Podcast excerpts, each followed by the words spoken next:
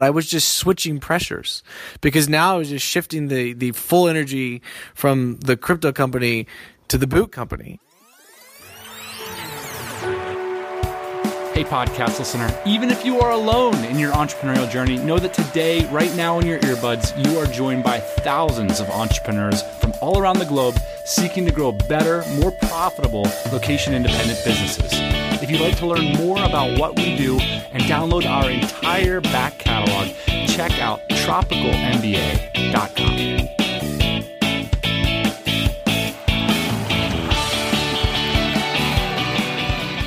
Hey, yo, welcome back to the pod. Since I'm back in the States, it's good to be back. And the boss man did today's interview. I thought I'd give him a quick buzz. Yo, Boss man.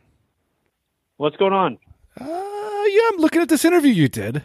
And I thought I'd call you up to, uh, you know, we could do this introduction together. All right, all right. Where are you? Are you on the road? I'm not on the road yet. I'm heading your direction. I'm looking forward to it, but I'm uh, almost in your time zone. I'm getting close. Okay. today we have Will Roman on on the podcast, and I'm going to sort of list out his background and stuff. But I'm curious, why did you reach out to him, invite him to your ranchette to interview him? I feel like I'm on a footwear streak. You know, a couple couple months ago, we interviewed the founder of Hari Mari Flip Flops. Somebody heard us complaining about the quality of flip flops, and they reached out to us. I had fun on that one. And then uh, Will is the guy that I met, probably one of the first people that I met in Austin, Texas. He started a lot of different weird, crazy businesses, and his recent one is a boot company. And being in Texas, that's very interesting to me. I had a chance to look at the product firsthand. It's amazing product, and so I wanted to have Will on the show and talk about this new boot company that he started. Yeah, you know, Will's one of these guys, like international man of mystery.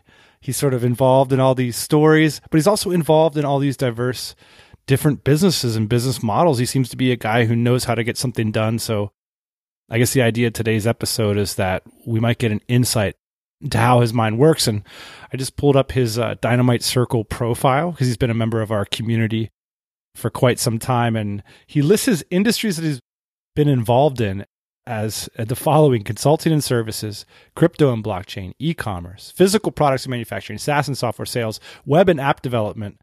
Will's a guy who uh, does a lot of different things. Uh, mysterious he is. I don't know if you remember this, but last year you and I were going into the uh, the AppSumo office every once in a while to uh, use the recording studio that Noah's built there and just generally hang out. And there was a desk there with a computer on it. And after a couple times of coming in, I was like, started asking around, whose desk is this? And you know, there's just a computer sitting here. It just it was odd to me, right? Because everybody's working during the day. Somebody doesn't work that much. yeah, there's this lonely computer, and uh, they said, oh, that's Will's.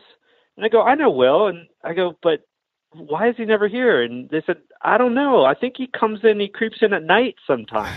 you know, I haven't asked Will about that directly, but I think that was the early days of Chisos Boots, which is uh, what we're going to talk about today. Cool. So let's get into it. To cut to the chase, Will, who is Austin, Texas, born and bred, is currently a manufacturer of those beautiful, comfortable cowboy boots that he's recently set up, and he's called them Chisos. Very cool name.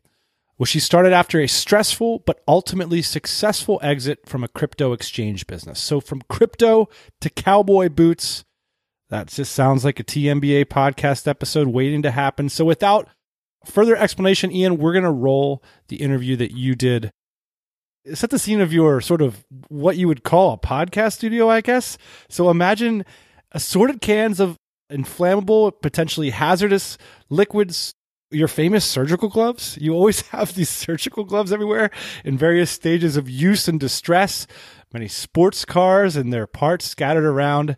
And I'm assuming some alcohol's involved somewhere. So that's all a long way of saying, Ian, some of the audio you're going to hear today isn't the best, but hopefully the content will bring it. So sorry about that. So this conversation is going to start with Will's story last year, just as he's exited that crypto business.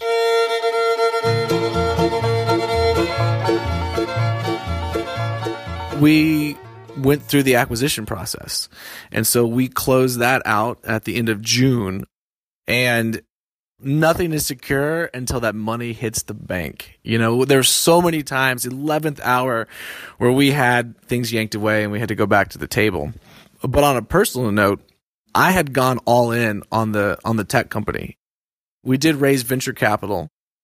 We raised at the height of the that crypto bubble. The bubble continued to collapse till the month that we sold and of course started to turn around the month after. So what that meant though is that we we needed additional funds. So you were really invested in the outcome of this of this company selling. If we hadn't either turned the company around or been acquired, I would have been looking at bankruptcy. It's really the entrepreneurial roller coaster. You had financed everything to make sure that this this happened. And I think you know, it's one of the things that makes entrepreneurs different than normal people, I think, is that you're willing to put yourself in this situation where you could like potentially lose it all. I mean, most rational human beings would not put themselves in this situation.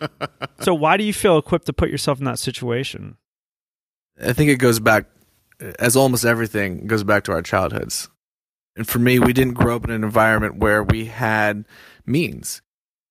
I want to create a life for my family, to my family to come and, and my current siblings that we weren't able to have.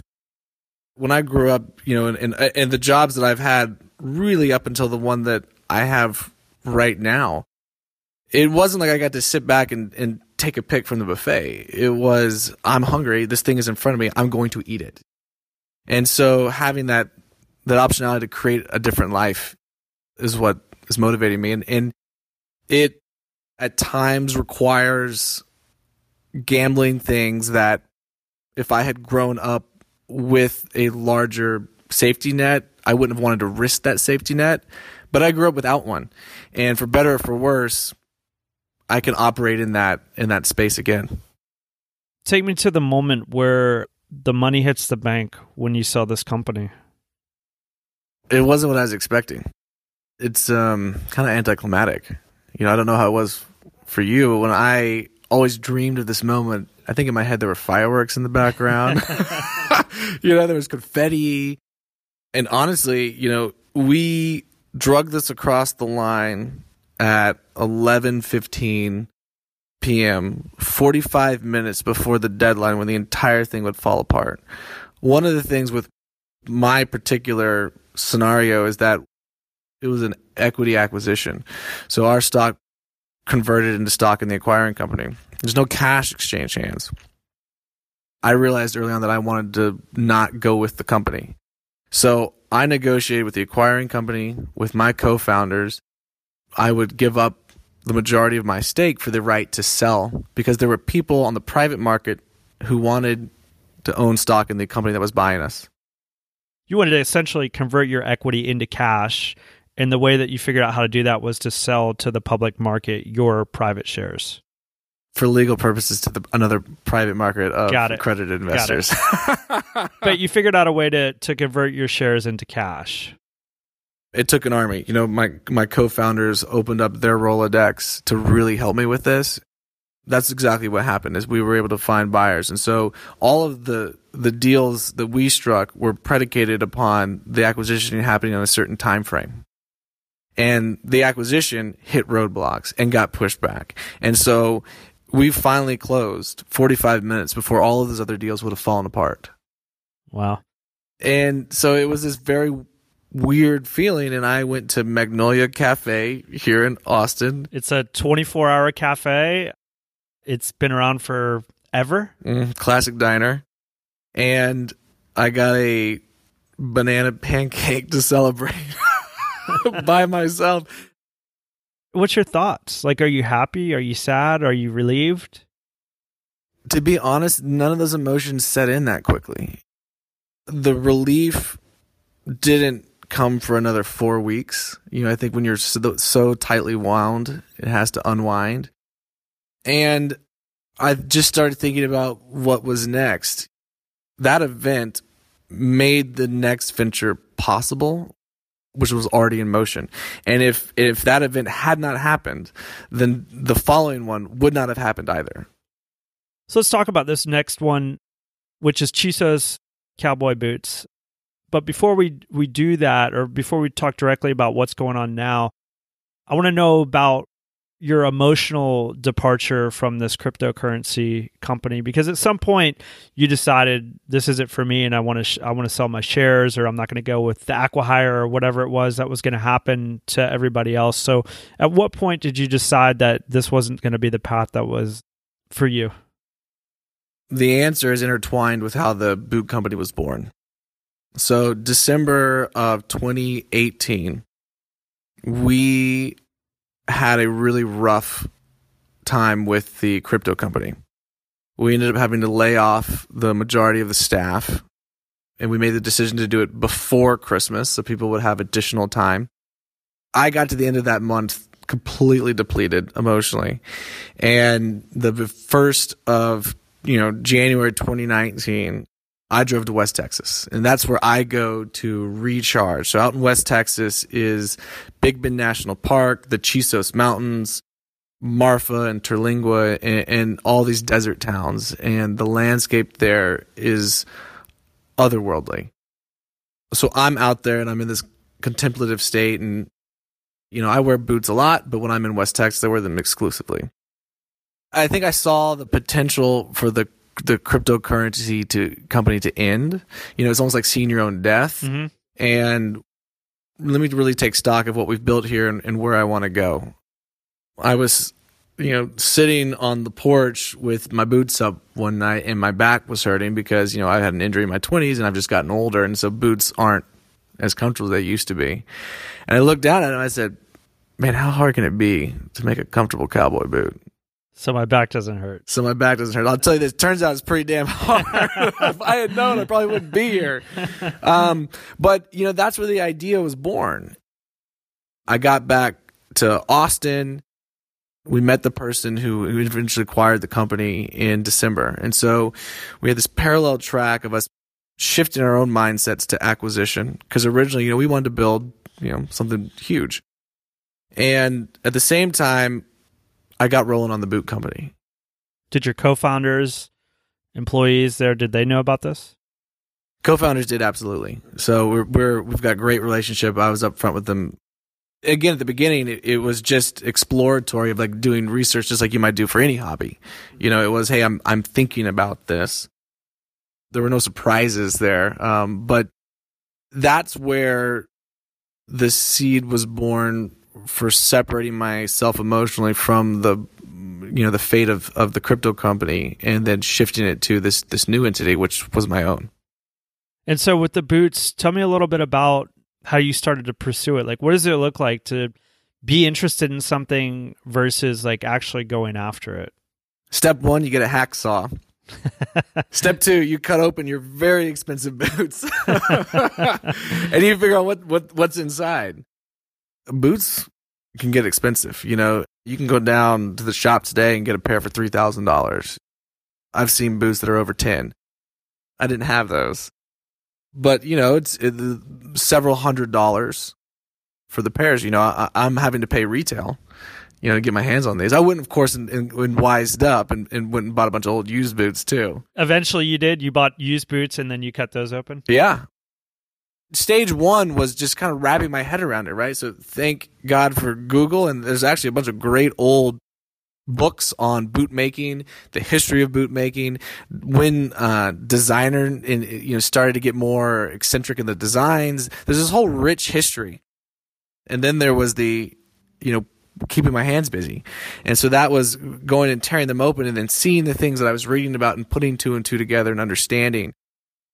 I also started to see where people were cutting corners, which was interesting. So my original my original intent was I need to make a comfortable boot. What I had been doing is buying boots a half size too big and putting inserts from Walmart in them, you know, so didn't feel great, felt better, looked like I was wearing clown shoes. And then when I looked into the boot, I was like, man, this is a Walmart boot, you know, like I paid a lot of money for it. It, it just didn't, it just wasn't, it wasn't what I wanted to exist. But once I got in there, I realized that not only is there an opportunity to reimagine and restructure how cowboy boots are made.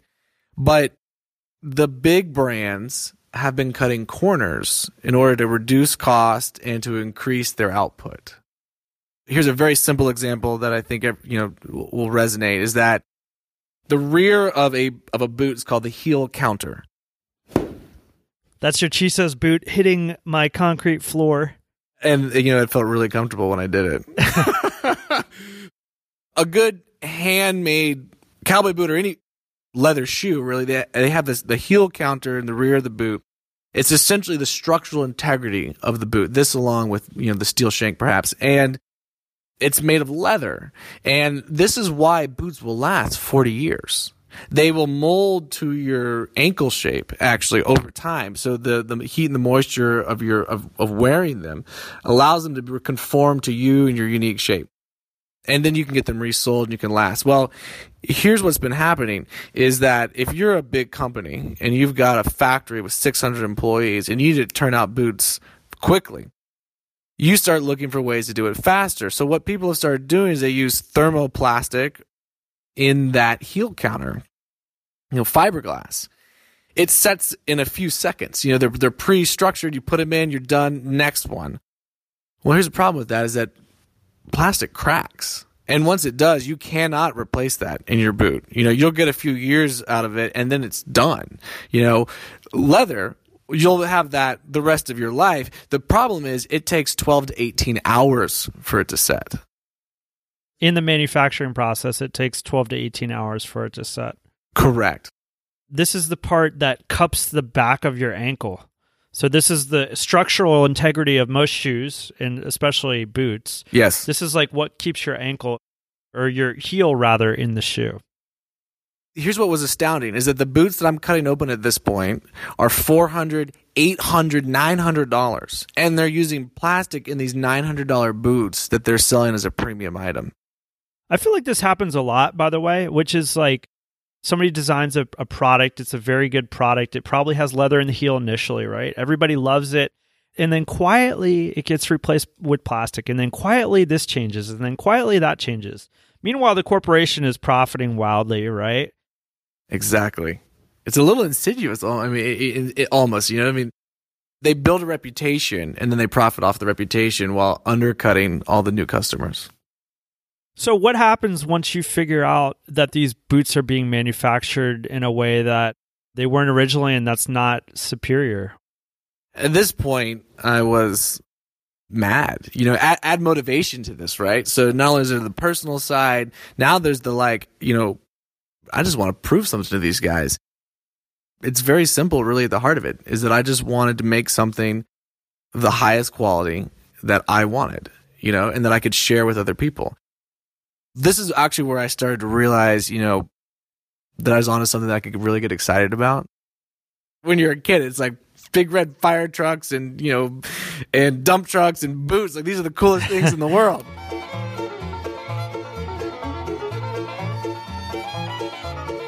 I love today's dynamite deal. Get a load of this. It is done for you. Soup to nuts podcast launch service, also podcast management service. So if you need a production team to help you consistently put out shows, and also we have a package for audits.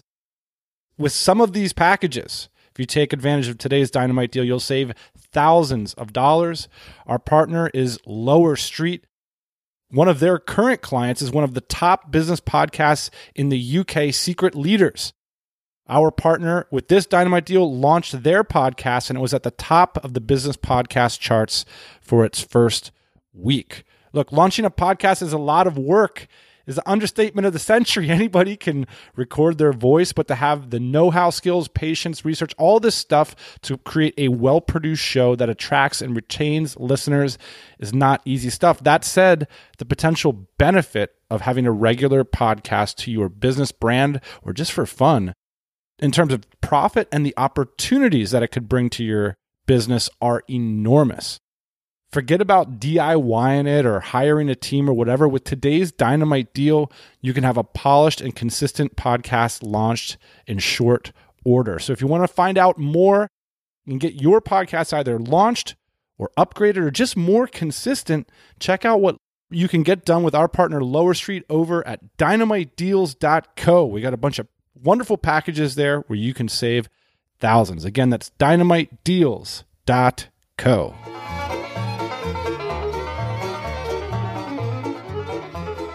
So all of this is starting to gestate at, at that period as I realize, oh, I don't know what the hell I'm doing. But one of the things I, I was like, I need a mentor. Back in the day, I would have gotten gotten a seven year apprenticeship, but I'm impatient, so I didn't have seven years. And one of the things with with boots is that 95% of the boots that you see in the United States that are handmade are coming from Mexico. You know, boots fall into, let's call it three really broad categories. You've got ones that are made pretty much like tennis shoes on machines in China. You have on the far extreme, you've got one guy who is measuring your feet and making you a custom pair for you. And then there's of course a number of things in the middle, but the other, the step right below that one would be a handmade, hand lasted pair of, of genuine leather boots crafted slowly, you know, but still to a standard size. And those are predominantly made in Mexico. Once you get into Mexico, there's four factories that all the big boys here use. The state of Guanajuato has a city in it, uh, which is the leather capital of North America. And that's where those four factories are, along with most of the dress shoes that you see and saddles and handbags and everything else. So I put out a call to basically everybody that I knew saying, who knows somebody that knows one of these places? I eventually found a friend of a friend who was involved in that business and got on a plane and went down there and went and, and met these large factories. And what was your idea at this point? Was it, hey, I'm going to manufacture boots, or I want to learn more about the process? Where were you in your development? You know, I wanted two things, both of which they didn't want to offer, to be honest. I wanted an education. You know, I wanted someone who was willing to walk me through the process and sit me down. And then secondly, I wanted to change the things that they had been doing for the past 70 years, you know? And when I went to the big shops, they weren't interested in either of those things. They have, they're set up really as one long supply chain. They've streamlined their operations to be profitable and to crank out a bunch of boots. I mean, all the problems that you had found with the boots, I'm sure you would encounter in the factories, right? Because that's where that's where the streamlining starts. Exactly. The problems in the boots come from the fact that they have realized efficiencies in their factories. You know, quality and efficiency, at least in this setting, are opposed to each other. So I went down there and I and I met the owners, but I also went down and I and I toured the the floors and I met some of the guys down on the shop floor again. And through my friend who who brought me in in the first place and those guys they were able to actually direct me to a small workshop. And it's a guy whose dad used to work for one of the big boys and always wanted to work for himself. Father and son opened a small workshop and they took me under their wing. But they were willing to experiment with me. By the way, there's an important lesson here. You don't always walk through the front door, right? Like sometimes you got to walk through the back door and find the guys that are uh, actually grinding out the work. Talk to them about how this stuff works or where you can figure it out and i've done this many times. That is so true. So you find these guys that seems like maybe you're at a point in your careers where where you're both in alignment right? You want to start this boot company they want to start this manufacturing the way that they feel like it should be done. Were you their anchor client or had they already started the business? No, they'd already started the business. They had a few clients here in the United States that were making very, very high end, well made boots. So we had an alignment on our values there. They're also a very, it's a family run. It's very values driven. They know the names of everybody that's working for them. And again, you know, there's only maybe 20 people there as opposed to six or 700 at the other ones. So in general, it was very different. And I was asking them to take a risk, but you're right about our alignment. You know, they need to make a name for themselves. If you're a big factory in the United States or big company in the United States, you want to work with the big boys that you know can deliver and we're going to do it cheaper. So their product wasn't necessarily in line with what the market was wanting. I'm attempting to build a brand and build a company that has a different set of values but also as a different quality of product. And so if I'm successful, then they will be successful. not only did they take me under and, and teach me about lasting, teach me about tanning, teach me about even you, you know the packaging process. They did it really quickly. They were willing to have me come in there. I spent three months down in Mexico. When I started at the big boys, they said, if you want to uh, come up with a new design, it'll take 18 months minimum. We did it in about a third of that time. Yeah. It makes sense to me because these guys, uh, you know, they probably saw something that you saw in them. Here's a real opportunity. Like your vision's aligned. This is something that I've done for years in China. It's like you have to find the right kind of factory with the right values, the right trajectory. All these things have to align for you guys to move forward and, and make business together. So all of this was, you know, ramping up while the sale of the crypto company was happening. And if the crypto company had collapsed, I also knew that this new company would collapse. And the pressure of that was high. And so when that when we finally did close that night and I'm sitting at the diner, it was really not this feeling of like overwhelming happiness. It was the beginning of taking some of that pressure off, but I was just switching pressures because now I was just shifting the, the full energy from the crypto company to the boot company. And at this point, I believed, and I still do, that the boot company is the thing that I want to do potentially for the rest of my life. So it was really at that moment was less about relief, hey, I get to take it easy now, and more about, all right, now we're in the fight for real on this new thing. How are you going to compete being so honest and forthright when these guys are putting plastic in their boots? I mean, their profit margins have to be better than yours, right? They are, and their volumes are higher, but they have a bunch of private equity firms to make happy. Those companies are built to sell. If I were to look at the competitive landscape, you know, and and there are several dozen fairly large boot makers, but the brands in, in our area, the one that has the most legacy has been sold over 20 times in its history.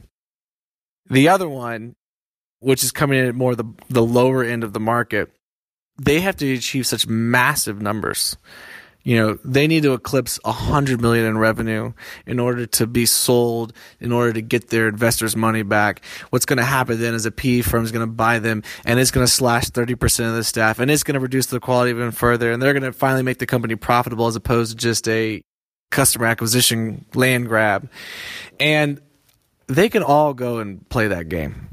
And I can be over here and I can sell my boots to the other people that like good products and like honest folk and believe that a business should stay in business if it just sells the thing that it makes. You know, I don't need to make a hundred million dollars a year. If I make a percentage of what they're making, I'm be the happiest man in Texas. Well, I want you to tell me a little bit about the story between Magnolia Cafe and where we are today, because a lot's happened since then. You started to describe to me the other day about your first shipment, and it sounded a lot like my first shipment. Our first shipment came to port. This was like almost you know ten years. Ago this was over ten years ago. Came to port. I promised a bunch of people this stuff like three days, and it was hung up in port. I couldn't get to it. All this stuff. You told me a similar story. How did your first production run go? One of the things with the schedule that we were under is that I knew we needed to get into the Christmas shopping season of 2019 in order to make the business have some sort of capital base to operate from. And so, one, that put a huge amount of stress on the production team. I needed to build up excitement for the brand and, and people wanted to touch them. You know, I needed I needed people to be able to see what I had been doing kind of in, in, in private and be able to see it for themselves. And so we had the social media presence built up and we launched November 1st pre-sales. 2019. 2019, correct. Okay, so this is just a couple months ago. Just a couple months ago. And we had a launch party scheduled for the 24th of that month. But back up just a minute. You'd been working on this for basically a year, right? Yes. Before that. Okay. So 2018, you started thinking about this, and then it took you until 2019. January of 2019 is actually where I started. Okay. So it took you about nine months before you get to this. So that's no time at all, as far as I'm concerned. I mean, you went from an idea to samples to product in basically 10 months, 11 months. That's correct. And so we wanted to have our boots on display, of course, at the party. We wanted people to be able to try them on, to be able to buy them there and get them delivered in December. And I wanted everyone who'd done pre orders to be reassured that we were doing the thing that we said we were doing. And so the factory sent us and agreed to send us a shipment of 30 pairs that were the first ones off the line. And so, first of all, this was an incredibly tight deadline for the workshop. I was down in Mexico helping and then came back to prepare for the for the event. They shipped the boots. They get caught up in customs. And this is 2 days before the party now. We had sold 325 tickets to their launch party. We had a launch party where we sold tickets for 20 bucks a pop to get in. We had sponsors from other Austin brands which are incredible. And we had three of the best musical acts in the city. And no boots. And no boots. And so at this point they're in memphis tennessee. I'm like i've got a truck lined up. I'm gonna fly to memphis if they get released. I'm gonna drive them back myself. We finally get somebody an angel who's willing to who walks down to the floor puts the boots onto the dollies and puts them on the truck while we're on the phone with them. And so they make it to austin 12 hours before the party. I'm at the depot waiting for them. We get them unloaded from the truck, put them in the back of my truck, drive them back, get them home, open them up. One of the things that's key about half of our boots is that we use specific leathers. All of our leathers actually are very unusual, and we love to talk about that in a minute. But this one in particular is what's called a brush off. So it comes out one color, and you hand brush it off with these particular types of brushes and machines and, and, and, a certain type of agitator that doesn't hurt the leather but pulls it off, and it creates this beautiful high and low to the boot. None of them have been brushed off. They're unfinished. And in my opinion, ugly as hell. You know, I, I, have this idea of what the the boot is supposed to be perfection, and it's not. And they, I cannot show these boots. And you don't have the machines, the equipment, the expertise no. to figure this out. That chemical isn't even sold here in the United States in general. How far away is the party? 12 hours at this point. So you've got the boots, but they're unfinished. They're unfinished. Phase one of your problem is solved. right. Now phase two has emerged. And so here's what I do, which is I go to the hardware store and I buy all these different, all the different types of, of, of automated brushes and pads that they have, all the chemicals they have. I go and I get, and, and I, I'm testing them out on my own boots.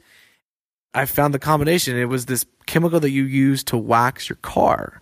Very fine. There's a lot of that right behind you. Yeah, I wish I had called you. and so what that does is it takes it's an agitator, it takes just enough but doesn't harm the underlying surface. Yeah. It's like a polish. I was up till four o'clock, five o'clock the next morning, hand finishing personally every single pair of Chisos boots that went out the door this is the beginning of 2020. You guys have just launched, had your launch party. You made it barely to the launch party. Tell me what you want the company to look like at the end of this year. Do you have a vision for that? Certainly. It's me and my first employee, Katie, cranking out. I thought that was the grind. You know, we're shipping boots every day. We're trying to keep the website up. We're handling every issue that comes up. We're on the phone with customers. It was a ton of fun. You know, 18 hour days, seven days a week. Loved it. January hits, sales fall off a cliff. As they do. You know, I keep hearing this from people. I was like, oh, it's January, like sales are down. I'm like, everything I remember from being in e-commerce or whatnot and just selling anything online, sales are always down in January. Everybody gets so paranoid too. Like everybody, everybody forgets every year. Like, yeah, everybody's just like getting off the Christmas high, man. Everybody's coming back to work. Everybody's figuring out what they want to buy. You know, so not surprising. I knew it was coming, but I didn't emotionally prepare me for it, you know? And then I realized actually this is the grind. You know, the grind wasn't, hey, coming in every day and when orders are pumping through. The grind is now when orders are down. And so what we're doing this year is that folks are have, have gotten the boots now. They're every day I get an email or even a phone call from someone saying, Hey, I own 26 pairs of boots and this is the most comfortable one I've ever owned And so we're partnering up with some other big brands. For instance, we have like Texas Independence Day at the oldest hotel in Texas, which is The Driscoll. the Driscoll Yeah, right? downtown. and we're going to be doing stuff for South by, and then we've got stuff with the Rodeo Austin here in, in town uh, that we're very excited about. But for the year, I mean, right now we have we've got a little workshop and an office in the back of my apartment, and we have a rented 200 square foot storage unit, you know, stacked floor to ceiling with inventory, right? And there's two of us. By the end of this year, I want to be at 10x the monthly inventory we are right now that's kind of like the stretch goal, right? But I think realistically, we'll probably be, you know, at six. One of the big things that I think every, you know, business founder has to go through is letting go and figuring out where your highest value is to put your focus. And, you know, that's one thing that's been a real learning experience is, is we tried a number of things in terms of like marketing and events and figuring out which ones are actually hitting and focusing on those, focusing on our core demographic. Here's something that's a little funny about demographics. So, as you can imagine, Boot World in Texas is a good old boy's dream. It's a big deal. You walk into this place and it just you just smell the leather and and the fake the fake plastic heel cups. uh, exactly. I wanted a different type of company, you know? I wanted one that everybody felt welcome. And so we've we've taken an angle in terms of what we've done differently with our marketing. You know, our we don't use calfskin, for instance, which, you know, I'd never th- thought of it until I got into this world, but that's, you know, going down and taking baby cows and skinning them. We use retired dairy cow hides, which are tougher, but people usually don't want them because they're so coarse. So we figured out a way to soften them. So we actually use hides that the market doesn't normally want. So we're not creating demand. We're coming up and taking the secondary product and we're turning it into something that's actually feels more premium than the industry standard, which is calfskin. Everything's 100% recycled, and we're much more inclusive in, in, in how we market and who we're trying to approach. All that being said, it has made zero difference from the macro demographics of the industry to who is buying our boots. It's guys who know boots. And so it's funny is that it, it not only is it happening online, it's happening at our in person activations. So, you know, there's this fantastic brewery here. It's gorgeous. And we set up with this our best looking shop that we've done. We're there for a weekend. We have hundreds of people come through talking about the boots, feeling the boots, trying them on, loving them. Zero sales. We go down to Gruene, Texas. Gruene, Texas is south of Austin, like almost I guess like an hour. Is it the oldest dance hall? The oldest continually operating dance hall in the state of Texas. It is awesome. So you set up a shop in Gruene, Texas, and Gruene, Texas seems like the kind of place where people might want to buy boots. Well, so here's what's funny is that we had much fewer people come by, and they're these old cowboys. They're out because their wives took them shopping, and I'm like, you know, holler down the comfortable boots, huh? "Uh, I'll try them on. And so they put them on. They'll stand up on them and they go, "Damn, hand me a credit card," and that's the sale. They know boots. And so they know how to judge them, right? They know the product category. And so they may not be the sexiest people to market to, right? Like everyone's trying to get the young hipsters and all that kind of stuff. But not only do they know the product, they love the product. What's cool about that is like so much information and knowledge passed through that one word, damn. You figured out how to make a boot that they've wanted for a long time, or maybe that they wore 40 years ago. There's so much work, though, obviously, and you've told some of that story and what went into that guy saying, damn.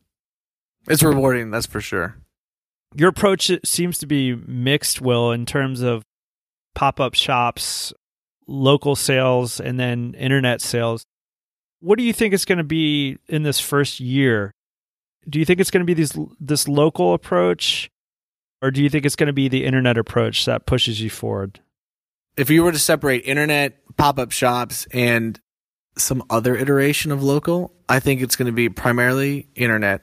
Word of mouth spreads, you know, We've got people who are buying from all around the state. We have buyers from outside of Texas. I think they're all ex Texans, but you know, the pop up shops I think are not actually the way that we're going to continue. We're doing one this weekend with, with the rodeo in Fort Worth, but it's more about attaching ourselves to brands that people trust and working with them. And they kind of it's almost like they pre-validate us right? Think about your buddy. Like if i needed something with cars i'm gonna call you like hey what do you know about this? You're gonna tell me. And i trust that you've put in the work to understand it. And that's the way a lot of people work with other companies. You know there's like the Driscoll partnership, for instance, is exactly that. You know, their demographic is our demographic and they trust them. And so it's almost like the Driscolls introducing us. And so far we've seen that has been highly valuable. People then are willing to not only take it that day, but they're willing to then buy it through the website based upon the recommendation of that trustworthy source. Thanks, Will. I appreciate you being on the show. Thanks, Ian. This is a ton of fun.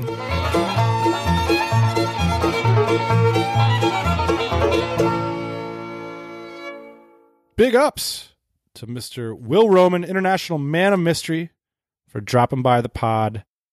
I was talking about last week on the podcast. These are the stories that just didn't exist 10 years ago. And they're even hard to find now, you know, although more and more people that maybe otherwise, I mean, look, Will's not going to sell a lot of boots from coming on this podcast.